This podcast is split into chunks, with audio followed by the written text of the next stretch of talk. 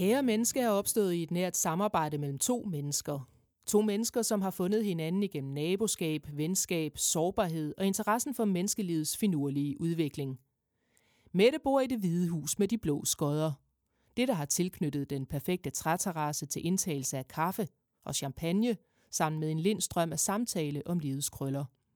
Mette er udover at være menneske, ejer og stifter af Motus Body Mind Breath. Mie bor i det røde hus. Det er huset med græs på taget og stuer, der indtages til fejring af stort og småt. Mie er, udover at være menneske, også ejer og stifter af Compassion House, et hus til inspiration og udvikling.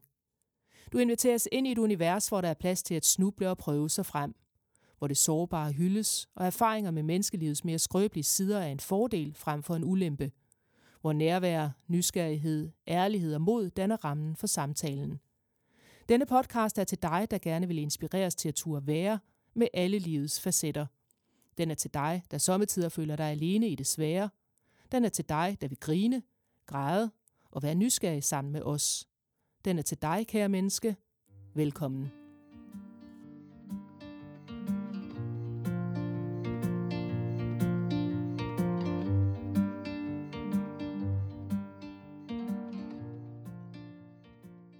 Hej Mi. Hej Mette.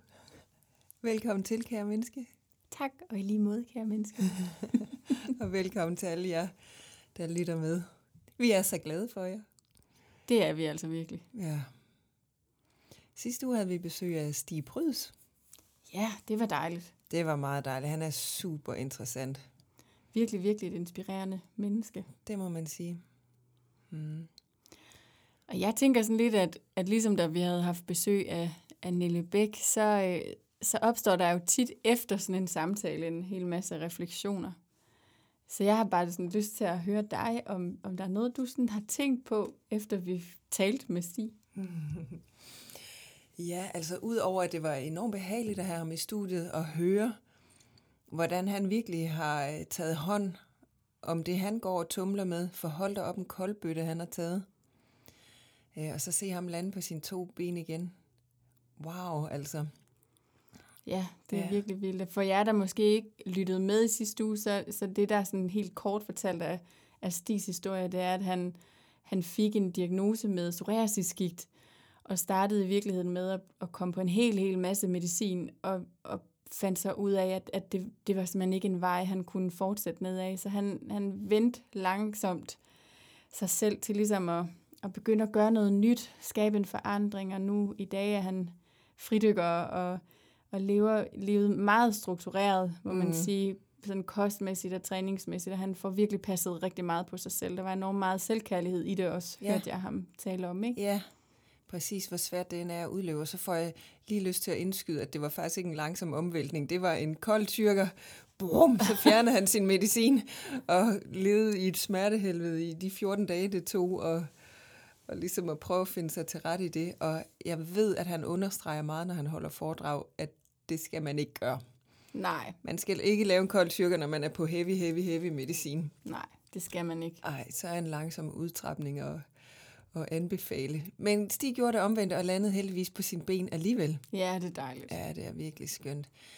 Og jeg er faktisk øh, fuld af benovelse over den der, øhm, det ansvar, han egentlig tager, og så fuldstændig gennemfører. Ja. Det, det synes jeg, det er meget beundringsværdigt. Måske fordi, at jeg på ingen måde mestrer det selv. det gør jeg virkelig heller ikke. Det gør jeg virkelig heller ikke. Og, og jeg, jeg griner sådan af det, fordi at vi havde øh, her for ikke så længe siden, da min datter og jeg, vi havde op omkring vores led, og så blev vi enige om, eller jeg blev i hvert fald enig med resten af familien om, at vi skulle prøve med antiinflammatorisk kost. Og det kørte et par dage sådan okay. Og vi prøvede ligesom at se, om vi kunne strække den over en hel uge. Og da den uge var om, ah, men jeg var så hug sulten, at jeg kunne slet ikke være min krop.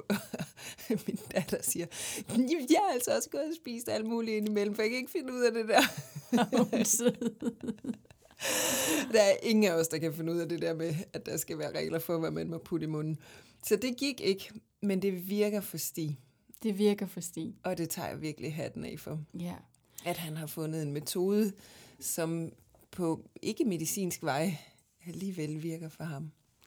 Præcis, og måske det i virkeligheden også er et af de budskaber, som jeg synes, der kunne være dejligt at sende videre, det er, at, at det er jo ikke fordi, at, at Stis historie nødvendigvis er den, der er den rigtige for alle, mm-hmm. men, men det, der er beundringsværdigt, det er jo også, at Stig har prøvet flere ting til og fundet ud af, hvordan ser den samlede pakke så ud, mm. hvis han skal, skal leve medicinfrit, som han gerne vil. Ikke? Yeah. Så det der med at, at i starte et sted, Altså mm. som Stig sagde, start med at rykke sofaen, ja. hvis det er det, du kan overskue. Ikke? Men start med at gøre noget andet, og så vid, at, at der er ikke nogen, der, der kender opskriften for lige præcis dig, dig. og mig. Ja. Men, men vi, vi er jo nødt til selv at gå på opdagelse i det. Ja, og så ture at gå på den opdagelse og mærke, hvad der sker. Ja, og ja. også ture at sortere fra. Ja. Ret For, vigtigt. Virkelig, virkelig vigtigt, ikke? Fordi ja. det at blive bevidst om, hvad vi ikke vil, og hvad der ikke fungerer for os, det er jo i virkeligheden en virkelig vigtig viden. Ja, og så tænker jeg, at, at det nok også er nødvendigt at lave et regnestykke, som jeg fornemmer lidt Stig har gjort, fordi han siger, at hvis jeg vil leve medicinfrit, som jeg ønsker, så koster det, at jeg træner hver morgen. Det koster, at jeg tager en lang middagslur hver dag. Og det koster også, at jeg helst skal ned under tryk, altså under vand fordi det lindrer mine smerter. Ja. Og det koster jo på nogle andre fronter. Ja. Han kan ikke arbejde ret meget på en dag. Han, altså, der er noget med, hvor, hvor meget vågentid har jeg, og hvor meget overskud har jeg til at se andre mennesker. Og det er måske knap så meget. Så jeg tror, den, det regnestykke skal man lave. At hvad, hvad må det koste for mig at have det godt? Og der har Stig jo helt klart taget et valg, som jeg tager hatten af for, at han har fundet en metode eller en opskrift, der virker for ham. Ja, lige præcis. Ja. Og jeg tror i virkeligheden, at det måske også kan være noget af det, der øh, kan være svært, når vi lige pludselig ramler ind i noget, hvor livet bare vælter os om kul. Ikke? Det er jo det der med, for det første måske, at, at nå derhen til, hvor vi faktisk tager et ansvar. Altså, jeg oplever det mega tit selv, det der med, at jeg tænker, at jeg kan da lige, jeg ordner lige, og så er der tid til at slappe af, også selvom det i virkeligheden kan have ret store omkostninger. Mm. Altså, så, så det, det kan det jo for alle os øh, mennesker, som ikke lider af psoriasisgigt, mm. men, men jo i endnu højere grad, hvis man faktisk lever med en kronisk sygdom. Ikke? Mm. Ja. ja, der kunne vi faktisk godt lære noget alle sammen. Ja. Og så lytte først og fremmest til, hvad har jeg, hvad har kroppen behov for? Eller hovedet, hvad har, hvad har jeg som menneske behov for lige nu? Frem for, hvordan ser det ud udadtil? Ja, lige præcis. Så kan man sige, så, så løber vi jo bare også lynhurtigt ind i det faktum, at, at der er rigtig mange derude, som lever et, en hverdag, hvor man måske ikke lige selv kan stoppe op i løbet af dagen, for eksempel, fordi man er på en arbejdsplads, eller hvad ved jeg. Så, mm. så jeg har tit den der oplevelse af, at det kunne være dejligt, hvis vi som samfund gav lidt mere plads til at leve lidt langsommere mm. og lidt mere roligt, ikke? Ja. Ja, den er ikke umiddelbart dominerende, kan man sige, sådan som vi har skruet det sammen i dag. Nej, det er ikke den dominerende tilgang. Det er det ikke, nej. Og det er måske i virkeligheden med til at sende en masse stressproblematikker ned til alle os almindelige mennesker. ja, men det er det jo virkelig. Det er det virkelig. Altså, jeg, jeg kiggede lidt... Øh, jeg følger en profil, som jeg, det er ked af. Jeg kan, jeg kan skrive det ind i vores Instagram-opslag, men jeg kan ikke lige huske, hvad profilen hedder lige nu. Men hun laver sådan nogle opslag, som hedder The Invisible Load of Motherhood, for eksempel. Men jeg kom sådan til at tænke på noget, altså, hvor i mit hoved sådan, The Invisible Load of Being Human. Yeah. Altså alle de der al- helt almindelige hverdagsting, som vi konstant bliver bombarderet med, lige for vi slår øjnene op om morgenen, til vi går i seng igen. Og hvis vi så ovenikøbet bruger meget tid på vores forskellige devices, så, så har vi jo ikke et roligt øjeblik, medmindre vi virkelig, virkelig selv vælger det til. Mm. Altså vi har mulighed for at blive bombarderet 24-7. Og bestemt. Og så har vi måske lige så meget, som det kan påvirke udefra, så kommer det jo tit også indenfra, at vi synes, der er en hel masse ting, vi skal leve op til, eller skal nu. Ja, lige præcis, så vi kan mm. komme til at sammenligne os med, hvad vi synes, de andre når. Ja, Ja, præcis. Fordi jeg skal da i hvert fald ikke halde bagud. Nej, præcis. Ej. Ja. Og det er jo virkeligheden en virkelig, virkelig ond spiral, ikke? Mm. Fordi ja, hvis vi så kigger på vores på dem ved siden af os og tænker sådan, oh, hvordan kan hun eller han opnå det?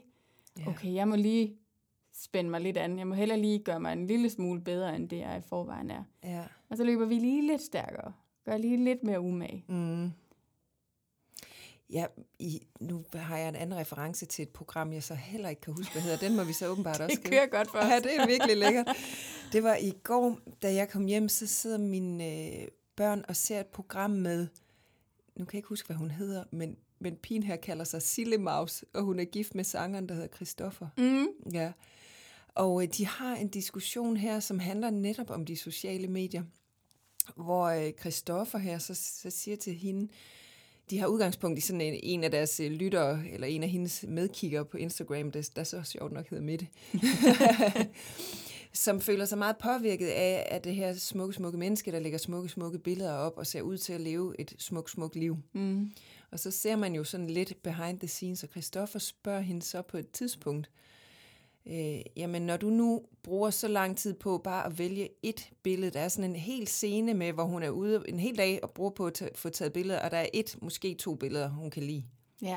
Og det er kun det, der kommer op. Og intet af alt det andet, hvor han siger, hvad, så er du jo med til at føde industrien og alle os med noget uopnåeligt.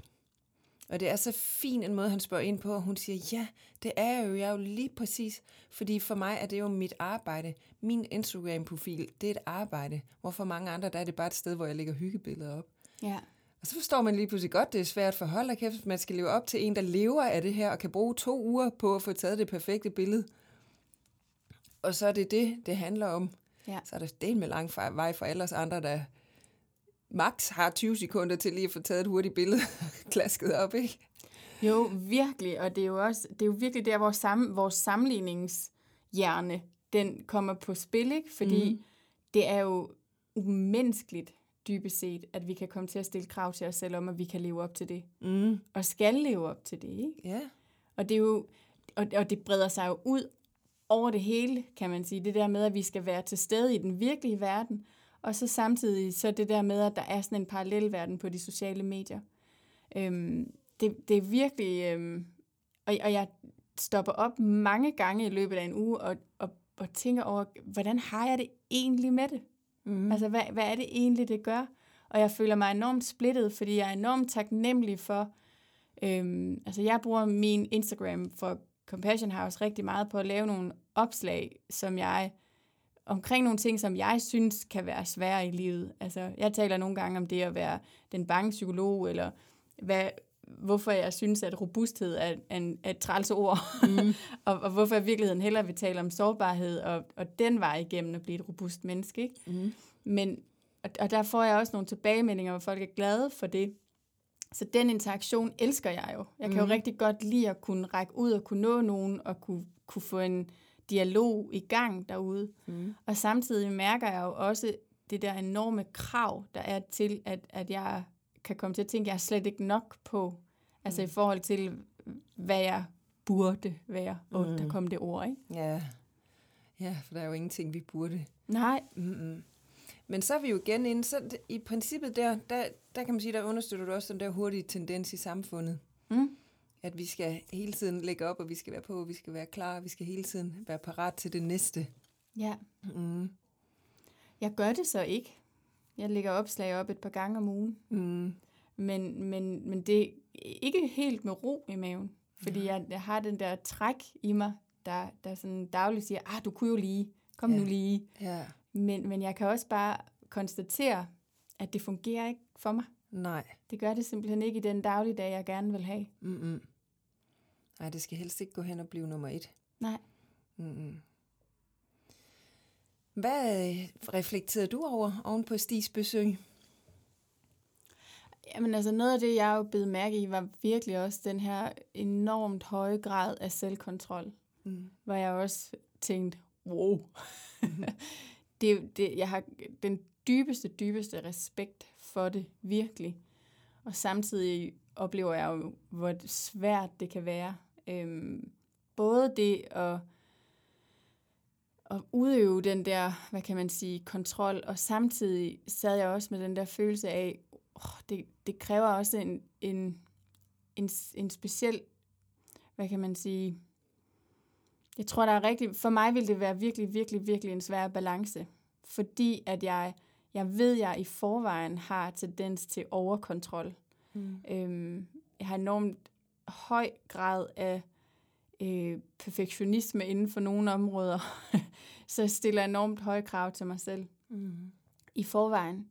Så jeg, jeg kunne godt være usikker på, hvordan det ville se ud i en dagligdag, hvis jeg skulle lægge sådan et, et net af, af kontrol ned over, hvordan det hele så ud. Men samtidig tænker jeg også, at, at jeg mærker jo også, når jeg får levet en hverdag, hvor tingene er meget struktureret, så har jeg det faktisk rigtig godt. Mm. Altså så det der med at følge nogle særlige rytmer, få, få gang i nogle forskellige ting, som gør mig godt. Det kan være at få noget frisk luft hver dag. Det kan være at starte med et særligt morgenmåltid. Det kan være øh, at få mediteret bare fem minutter om dagen. Altså, der kan være rigtig mange daglige praksiser, som jeg jo også kan mærke gavner. Mm. Så det er virkelig en balance. Jeg ser det sådan lidt tvægget i virkeligheden, at der er noget virkelig, virkelig godt og inspirerende at hente for mig. Øh, og samtidig tænker jeg også bare, wow, mm. det, det, det, det kræver virkelig noget at leve den dagligdag. Ja der kan jo være noget frihed i det, at, at man ikke behøves at tænke over tingene, for de er, som de er.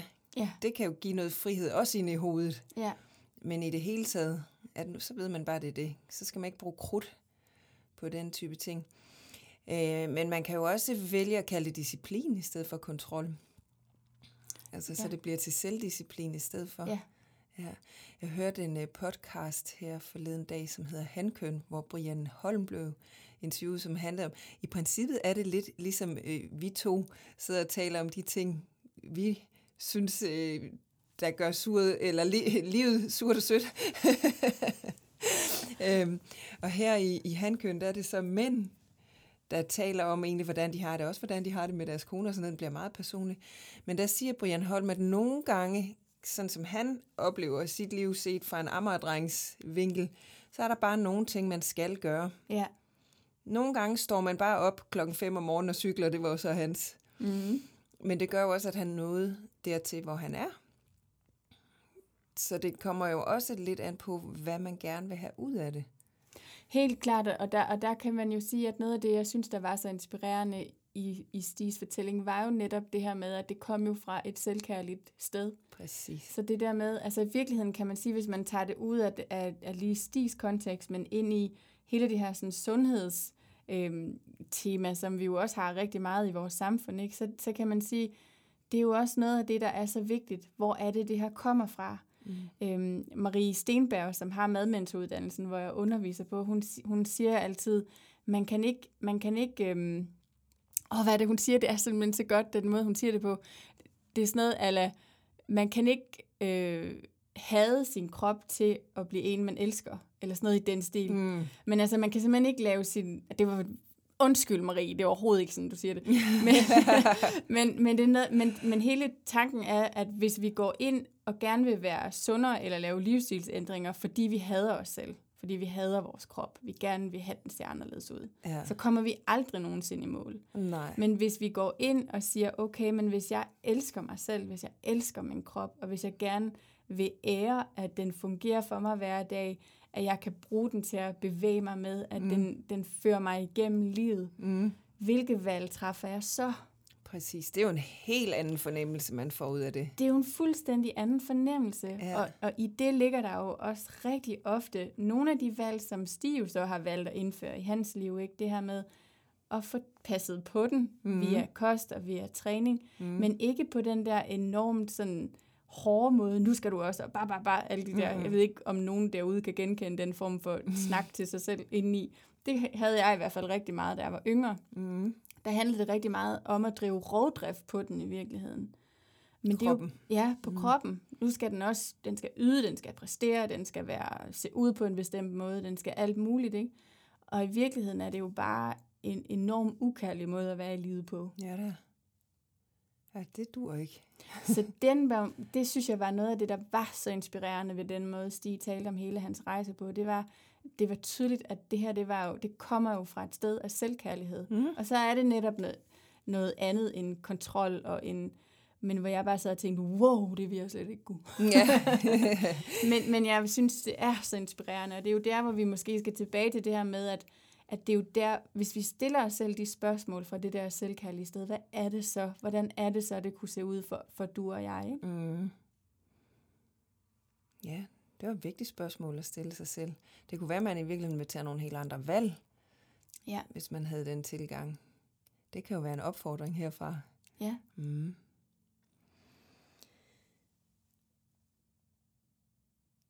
Og så ved vi godt, det er svært. Ja. Det ved vi altså godt. At ja. det kan bare lige... Ej. Nej, jeg tænker, at Stig har formentlig ligesom alle os andre gode dage og dårlige dage. Absolut. Må ikke? Jo, det tænker jeg da. Jeg tror det. Og det er jo, sådan er livet jo bare, vi kan jo ikke flyve igennem dem på en lyserød sky. Desværre. Desværre. Disney-prinsesserne kan. De... ja, ja, præcis. Og de fleste af dem, de, de bliver jo reddet ved, at der kommer en mand ind fra højre, og så bliver alt godt. ja, præcis. Findes de mænd egentlig? Det kan være, vi skal lytte noget mere til den der handkøn. ja, det kunne godt være. Det er også noget, et ansvar at skulle have. Ikke? Ja, det tænker jeg godt nok. Kom som den store redder. Ja. Ja. Ej, jeg, men jeg tænker i virkeligheden også, at det er det der med at turde tage sig selv kærligt i armen i virkeligheden og sige, okay, hvor er det, hvad er det for en retning, jeg skal bevæge mig i, hvis jeg egentlig gerne vil, vil leve et, et bæredygtigt liv, hvis man kan sige det sådan, ikke? Hvis mm. jeg egentlig gerne vil kunne holde til at have det godt, hvis mm. jeg gerne vil kunne være til stede i mit liv, hvis jeg gerne vil kunne være der for de mennesker, jeg elsker, mm. og for mig selv, hvad er det så for nogle valg, der, der på en eller anden måde bliver nødvendige mm. i livet, ikke? Ja, Ja, og så, så tænker jeg, så er vi jo faktisk over i en anden form for ansvar. Ansvaret for at række ud. Ja, mm. præcis. Den synes jeg personligt kan være enormt svær. Fordi jeg, jeg tror et eller andet sted, jeg er vant til at klare mig selv. Så det gør jeg uanset hvad. Så det der med at række ud, den kan virkelig, virkelig være hård. Og det er egentlig ikke, fordi jeg tror, jeg vil krakelere af det. Jeg er bare vant til at klare mig selv. Ja, så den, den kan være svær. Faktisk, hvis vi skal hive stressperioden frem igen fra, øh, fra dengang jeg gik ned med flad, så handlede det faktisk om, at jeg skulle afgive noget ansvar i forhold til, at nogle andre gjorde nogle af alle de ting. Jeg havde måske lige rigeligt på tallerkenen hele vejen rundt. Ja. Øh, jeg opfattede det på det tidspunkt ikke selv, som om jeg havde for meget på tallerkenen. Nej. Men det der med at give det ansvar videre, at der var nogle andre, der var lige så gode til børnene for eksempel som mig, eller alle mulige andre ting. Slippe det, og så række ud. Det var noget af det sværeste. Hold op, hvor synes jeg, det var svært at række ud. Og jeg kunne simpelthen, jeg havde fornemmelsen af, at jeg slet ikke synes, jeg skulle belemre mine veninder med, hvor skidt jeg havde det. Så det der med, jeg måtte virkelig kalkulere med den der halve time, jeg havde at give af. Ja. Og så øh, kunne række ud der. Og jeg synes ikke, jeg kunne være bekendt at ringe til dem og fortælle dem hele tiden, at at jeg ingenting kunne. Hvad søren skulle de bruge det til? Det synes jeg var svært. Det er jo virkelig noget, jeg kan genkende, det du fortæller. Jeg kommer til at tænke på, var det ikke så sent som i sidste uge, at jeg fik sagt til dig, ej Mette, undskyld, jeg altid brokker mig. Og så jo. sagde du, hvad, hvad mener du? Ja. ja, den kunne jeg ikke lige nikke til, den der. Men jeg tænker faktisk, det er jo et eksempel på ligneragtigt det, du fortæller der, ikke? Ja. Det er jo virkeligheden det med, at at vi ser jo hinanden hele tiden, så, så, så der bliver også delt enormt mange ting yeah. Omkring livets op- og ned til tur, ikke? Yeah. Så, så jeg har bare været inde i en periode, hvor der var lidt mange ting, der, der lige skulle bokses lidt med. Så, mm. så det har jo været det, der var fyldt. Så du sagde også lige så kærligt, jamen, du fortæller jo bare om livet, som det er. Ja, præcis. Men det er også sådan, jeg opfatter det, og jeg tror heller ikke, jeg har været inde at dømme noget af det, du har sagt, som at nu var du i den ene eller den anden ende af skalaen. Det var mere bare, der var du lige nu.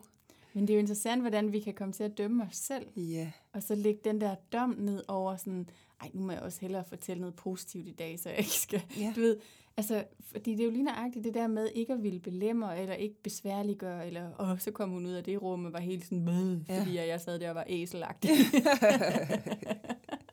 Men det er jo ikke sådan, det er. Nej. Vel? Nej, og så synes, der er jo også noget mere ægte i et venindeskab egentlig at fortælle, hvordan man har det. Det kan jeg da se, når mine egne veninder rækker ud. Altså, hvorfor skulle jeg så tro, det var omvendt, hvis jeg rækker ud? Ja, lige nøjagtigt. Men det, der er et eller andet filter der. Det, det må psykologen have et svar på. Ja. Hvad siger hun?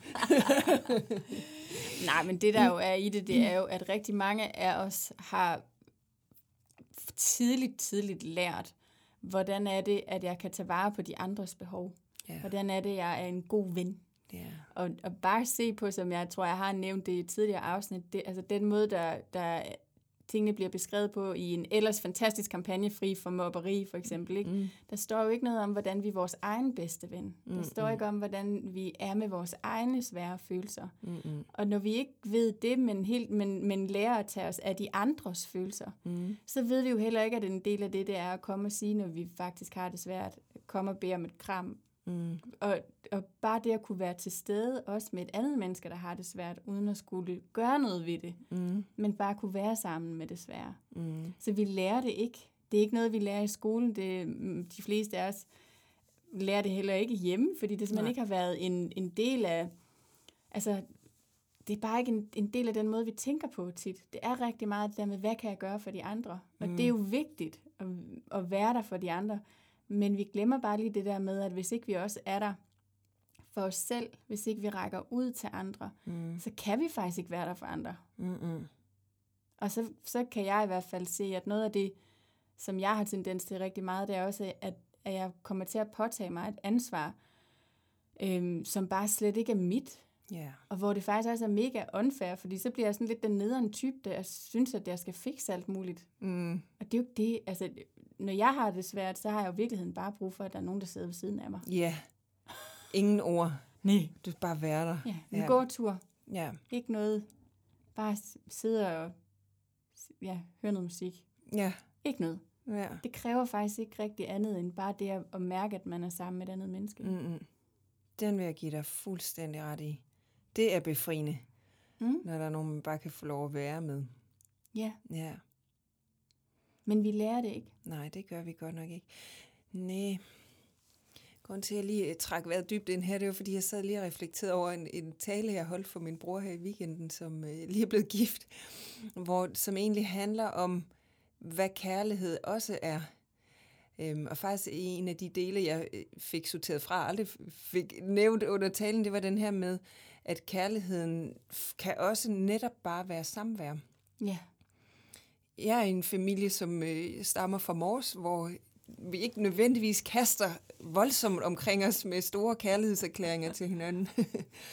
Men vi bruger tid sammen. Ja. Og det er for mig også kærlighed. Ja. Og jeg i vores, altså min lille bitte familie, øh, bruger rigtig meget tid med min brors lille bitte familie. Ja. Fordi det bare er rart.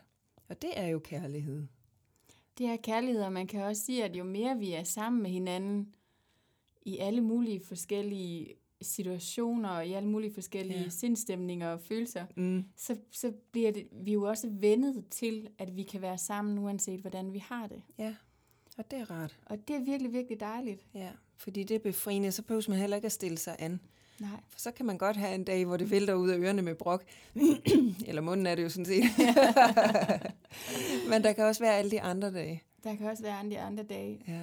Og så er det måske også, jeg kommer til at tænke på, at vi måske også lidt har fået lavet sådan en, en eller anden forudsætning omkring, at, at hvis vi skal kunne bidrage, så skal vi være i en eller anden særlig sindstemning og i en, være i et særligt mode. Men i virkeligheden, så kan man sige, at, at hvis vi giver plads til, at vi har det, som vi har det, og vender os til at være sammen med andre mennesker, selvom vi ikke lige er bum bum, mm. så kører det bare derud mm. så, så kan vi jo også bidrage til hinanden på en helt anden måde. Fordi hvordan ville det se ud, hvis der på arbejdspladser var plads til også at være ked af det? Yeah. Hvordan ville det se ud på arbejdspladser, hvis, hvis, hvis der var plads til, at hey, jeg har lige brug for ro, mm. men jeg vil gerne være på arbejde, mm. og jeg vil gerne sidde og lave det, jeg laver. Mm. Men, men hvordan ville det være, hvis, hvis det var okay bare at have det, som man havde det i enhver situation? Mm. Men det, det tror jeg egentlig også godt kan være ude på nogle arbejdspladser. Det, det synes jeg da, jeg har oplevet, at det er okay at være. Nogle gange, nogle gange er man jo et eller andet sted. Men så er kluden måske igen, at man får åbnet sin mund omkring det. Og nogle gange har man jo nogle super gode kollegaer, der opfatter det alligevel, selvom man prøver at, at skjule det. Mm, helt sikkert. Og, og jeg vil sige, balladen er jo nok i virkeligheden, at vi kommer til at skjule det meget tit, ikke? Ja. Sætter smilet på og siger, jeg har det fint. Ja, jeg har det fint. Jeg har det fint. ja, den duer ikke. Men det er jo også svært nogle gange at rumme med en, man lige har et kort intermezzo med. Nå, hvordan går det? Ej, jeg har det sgu af helvede til i dag. Der er sket det og det og det. Wow, hvad skal man også næsten svare til det, ikke? Jo, jo, men, ja, men, men det er jo i virkeligheden, tror jeg, tit, at det kommer ud på de der sådan lidt skøre, øh, hvad kan man sige, jeg kan da i hvert fald mærke, at hvis jeg selv ikke har fået passet på mig, og ikke fået sagt tingene højt, så kommer det jo tit ud på en måde, hvor det måske ikke lige passede ind, eller ikke lige var der, hvor der var plads til det. Ja. Men, men jeg tror alligevel, at, at når jeg sådan møder folk, også igennem et arbejde og sådan noget, som bare er tabre utrolig længe. Mm. Så det er sådan det der med, hvad er det, hvem er det, vi er tabre for? Yeah. Hvad er det egentlig, vi det, det er jo på en eller anden måde bare ikke helt fair, vel? Nej. Over for os selv. Nej, det er det ikke. Og følelser er bare sjældent belejlige. Altså, medmindre det er de der bum bum nemme. Ja. Så kommer man ind i et rum, og så var der bare god stemning, ikke? Ja. Altså, det er, jo, det er jo dybest set ubelejligt, men jeg tænker også, at det er ubelejligt, fordi vi ikke er vant til, hvad vi gør med det. Ja, men det tror jeg, du har ret i. Fordi man kan sige, hvis, hvis en kollega kommer og sagde, sådan er det jo virkeligheden her i huset. Ja. Åh, hold da kæft, det har været noget lort. Bam, bam, bam. Ja. Og så 10 sekunder efter, så sidder vi for eksempel her og optager. Ikke? Ja. Fordi det behøver jo egentlig ikke at være noget, der så tager over eller fylder, Nej. eller i virkeligheden fylder det mindre, fordi det er blevet i talesat. Ja, men det vil jeg give dig fuldstændig ret i. Jeg nåede lige at fortælle dig, inden vi gik på her, at jeg faktisk har gået rundt med en kæmpe sorg inde bag brystet de sidste to dage. Ja. Og har ikke rigtig fået luftet den og fået fortalt rigtigt om den. Og så får jeg sagt det til dig, og så, ah, gud, nu er den ude. Ja, for rart. Men lige præcis. Ja. Også fordi det er jo, en, det er jo også en, ære, en måde at ære sig selv på, ikke? Ja. Jeg har det faktisk sådan her lige nu. Ja. Og hvis vi så ved, at der, jeg kan godt sige det højt, det er ikke upassende, eller det er ikke noget, der forstyrrer, eller, mm. men der er plads til, det er her. Ja. Og, oh, og vi kan optage, og vi kan gøre, hvad vi ellers skal, og sorgen må gerne være her samtidig med. Mm.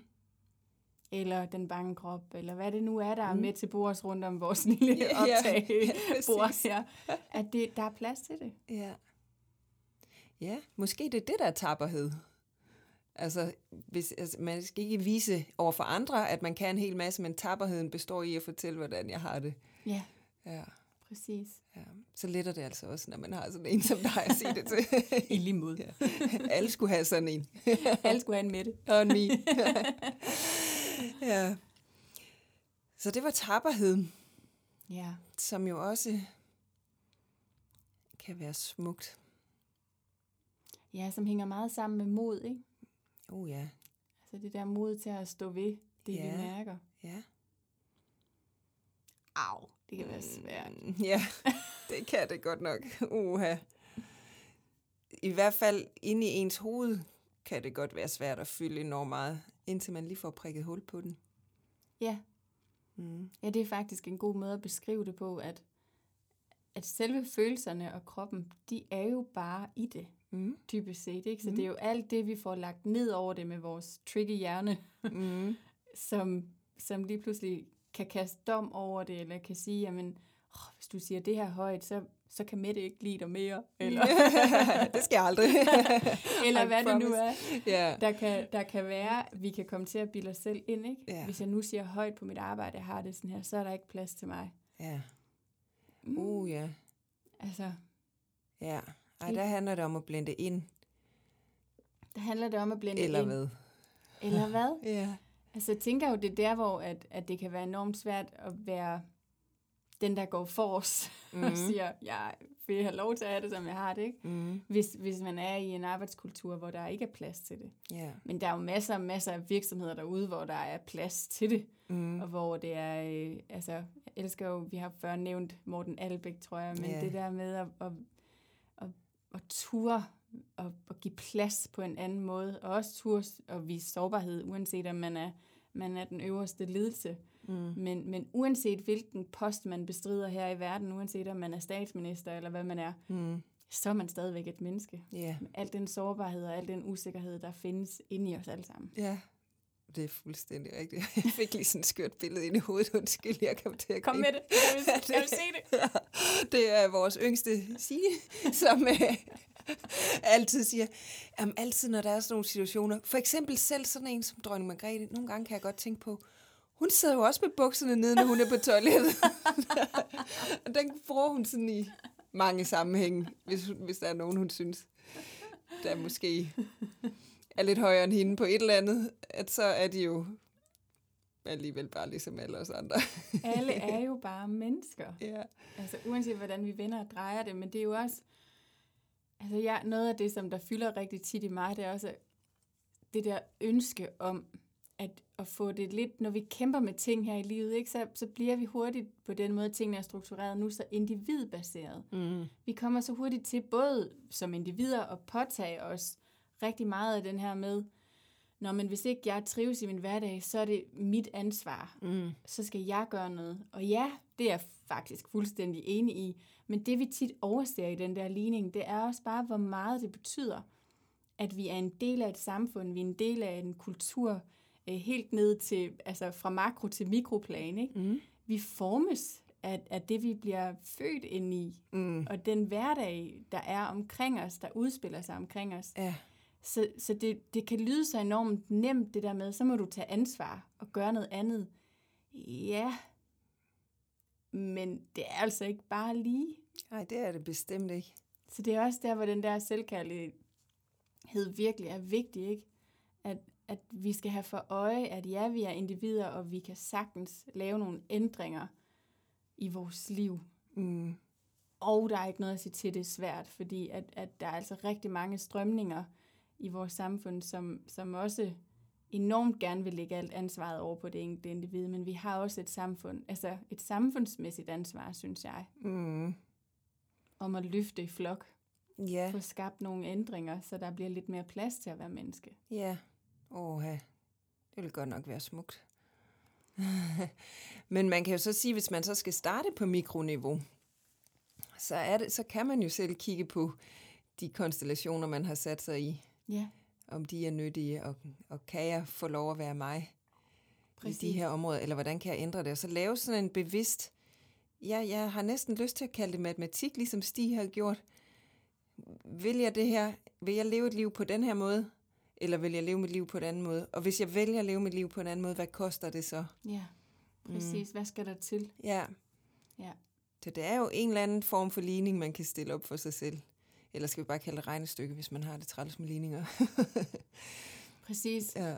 Og det, jeg kommer til at tænke på, det er også bare, at, at det bliver så meget hårdere, når, den, når hver enkelte skal gøre det. Tænk, hvis vi faktisk bare fik lavet et sted, nu bliver jeg sådan lidt hippie-go-lucky, ved det godt, mm. men tænk, hvis vi fik lavet en verden, hvor at, at vi havde lidt mere plads til at mærke efter og lytte ind og handle på det, vi mærkede, vi havde brug for at være især. Mm. Hvor det ikke var så præstationsrytteriet. Små soldater, der bare skal, så går mm. vi i den her retning. Ja. Der skal præsteres, der skal produceres, ja. der skal være effektivitet. Yes, og vi ja. skal alle sammen være vaccineret. Nej, den åbner vi ikke her. Det er en meget, meget lang diskussion. men, men det er jo en... Altså, jeg kan ikke lade være at tænke, at, at ja, selvfølgelig kan vi gøre det på individplan, men det kræver bare meget mere, end hvis, hvis vi blev løftet i flok, ikke? Jo, men måske det er nemmere at starte ved sig selv. I går aftes lå det selv sammen med sine, øh, vores yngste datter, og, og synes, at hun kunne egentlig godt bare tænke sig, at der var fred i verden. Hun, hun kunne simpelthen ikke forstå det der, og hvordan, vi, hvordan kan vi skabe et samfund, hvor der bare er fred i verden. Og den var jo sådan lidt svær at svare på, hvor jeg tænkte, vi kan jo starte med at skabe fred over for hinanden. Ja. Yeah og så i vores familie, og så blandt vores venner, altså så lad det sprede sig som ringe i vandet. Ja, og så øve sig i det små. Præcis. Mm. Og jeg er helt med på sin, altså det har fyldt i mig, siden jeg var barn. det der med, altså, og jeg, kan, altså, jeg har jo grædt mange tårer, mm. fordi at den der afmagte øh, følelse, jeg har oplevet ved ikke at kunne skabe fred i verden. Ja. Så jeg tror måske også, at det er, jo, det er jo det der med at bruge det som en slags drivkraft til så, hvor, hvor er der noget, der så, hvor kan jeg have indflydelse, hvor kan ja. jeg gøre noget. Ja. Øhm, og samtidig så kommer jeg også i kontakt med, når jeg siger det højt, sådan en følelse af, at, at der er noget enormt befriende i så at have fundet nogle andre, der er i samme båd, med samme ønske, apropos det der med at løfte lidt fra individplanet, fordi jeg har i hvert fald oplevet tidligere i mit liv, at det godt kunne føles lidt som en ensom rejse. Mm. Så for mig var det bare fedt at få, altså ikke fordi jeg siger, at jeg var den eneste, der ønskede fred i verden, mm. men, men den der magtesløshed, yeah. følelsen af magtesløshed, det var den, der kom til at skabe en følelse af ensomhed ind i mig. Yeah.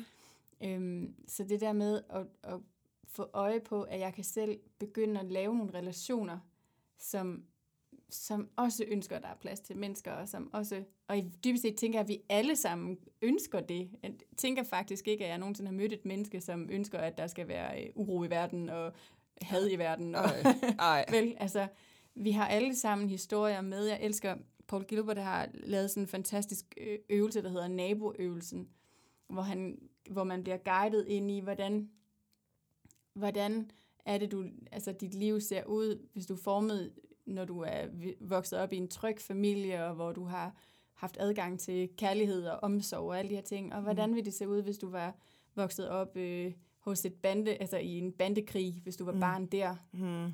Så det der med udgangspunktet, at vi kan alle sammen som mennesker blive formet i en hvilken som helst retning. Mm. Øhm, men, men der er jo ikke nogen, der bliver født, altså fra det øjeblik, vi kommer ind i verden, til bare at ønske had. Nej. Men det der med at have, have blik for, at vi er alle sammen mennesker, og vi er formet, men vi kan også, når vi bliver voksne, møde andre og, ø- og ønske en anden retning for os selv, mm. og for verden, og for hinanden. Mm. Man kan med være svær at bryde ud af. Ja, det kan den jo, men, men det man kan sige, det er, at vi kan jo bruge det til at skabe en forståelse for adfærd, vi måske ikke forstår.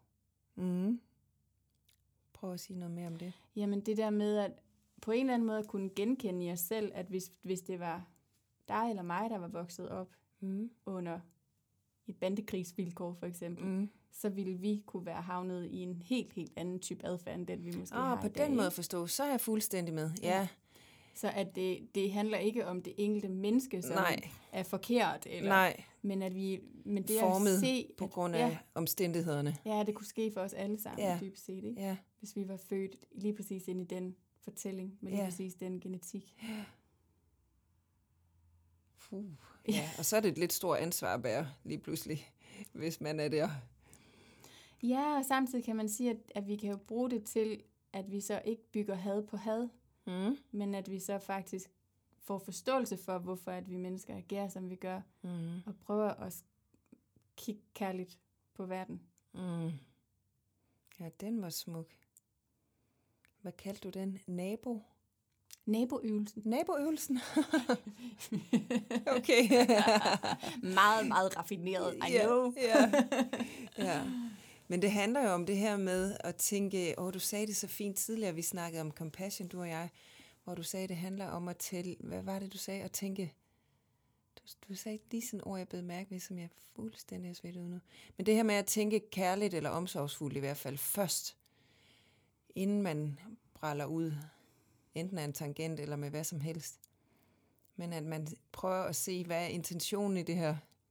Ja, mm. virkelig et godt ord, altså at hæfte sig ved, tænker jeg, det der med intention.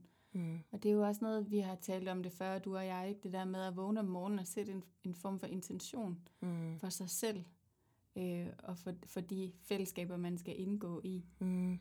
Det er virkelig noget, som jeg sætter meget, meget pris på at gøre, når jeg husker det. Ja. jeg kan anbefale en lille notesbog. En lille notesbog. Med, dat- med, ja, med datoer i faktisk, så, så husker man det. jeg har faktisk op til flere liggende, det er meget sjovt. Jeg har en liggende i min soveværelse, jeg har også en liggende nede, nedenunder, og jeg har en liggende i min taske. Der er mange af dem, der er tomme. Ja, det er sjovt. Jeg har nemlig også flere. Hvor jeg tænker, hvis man stykker dem sammen, så har man en hel fortælling. Men det står sådan sporadisk rundt omkring. Ja, præcis. Ja. Ja. Nå, vi kom lidt ja. vidt rundt omkring. Ja, det synes jeg da. Takket være Stig. Takket være Stig. Ja. Men det er det, jeg synes, der er så fantastisk ved at have gæster inde, det er, at man bliver så dejligt inspireret. Ja, og vi har allerede nogle nye gæster på beding til jer, så det kan I glæde jer til, at øh, vi har nogen legnet op. Ja, det er virkelig fedt. Ja, men øh, jeg tænker, vi skal til at runde af for i dag. Det skal vi. Ja. Hvad Tiden tager flyver, du med? når man har det hyggeligt. Ja, det gør den. Hvad tager du med i dag? Åh, oh, jeg tager alt muligt med, kan jeg mærke. Mm. Øhm, altså, jeg tager virkelig en, en taknemmelighed med omkring altså hele det, at, at Stig var herinde og fik, øh, havde lyst til at dele sin, sin fortælling på så inspirerende en måde. Det synes jeg virkelig, virkelig var dejligt. Ja. Øhm, og så tager jeg også det her med, at wow, vi mennesker, vi er altså nogle komplekse skabninger. Ja, hold da fast. Så, så vi må godt lige kigge kærligt på os selv. Mm. Det er altså ikke helt nemt, det der, vi render rundt med. Nej. Hvad tager du med? Ja, hvad tager jeg med? Jeg tror faktisk, en taknemmelighed i at dele er præcis det, jeg tager med. Mm. Meget hentet i, som du siger, Stig, som sidder så åbenhjertig og fortæller om sin historie. Men også bare det, at du og jeg kan sidde og åbne op her og reflektere. Ja. Og at jeg fik lov at åbne mit hjerte to minutter, inden vi gik på her, og sidder og har det helt vildt rart. Så ja, at dele. Ja. Mm, tak. Ja, selv tak. Og tak for jer, kære lyttere.